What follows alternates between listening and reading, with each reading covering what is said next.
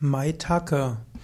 Maitake, auch genannt der gemeine Klapperschwamm, auch bezeichnet als Laubporling oder Spatelhütiger Porling, ist eine Pilzart.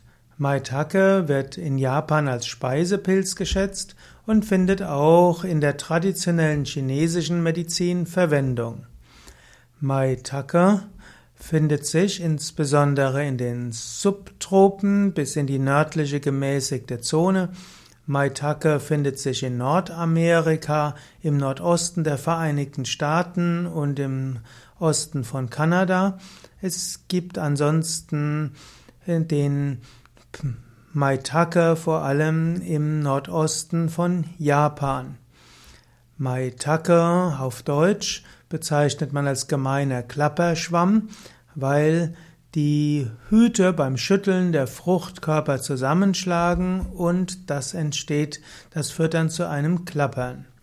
Maitake wird in China und Japan mindestens seit 3000 vor Christus gesammelt und gegessen.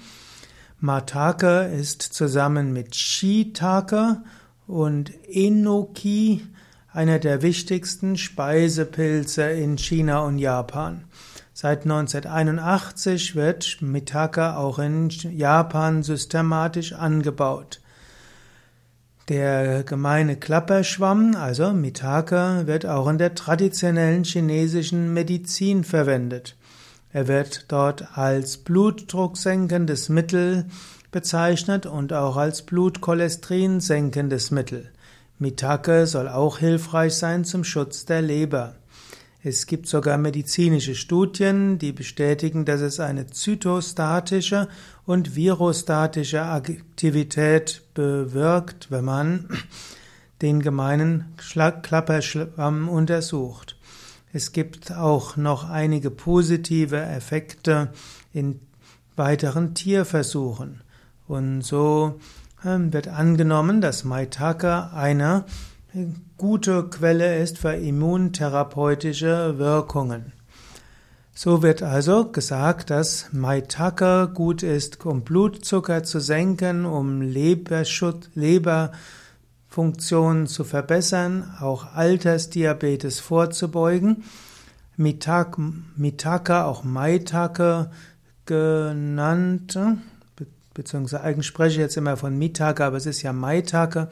Maitake soll auch helfen, Fett im Gewebe zu, zu verhindern und soll auch gegen Fettleibigkeit helfen.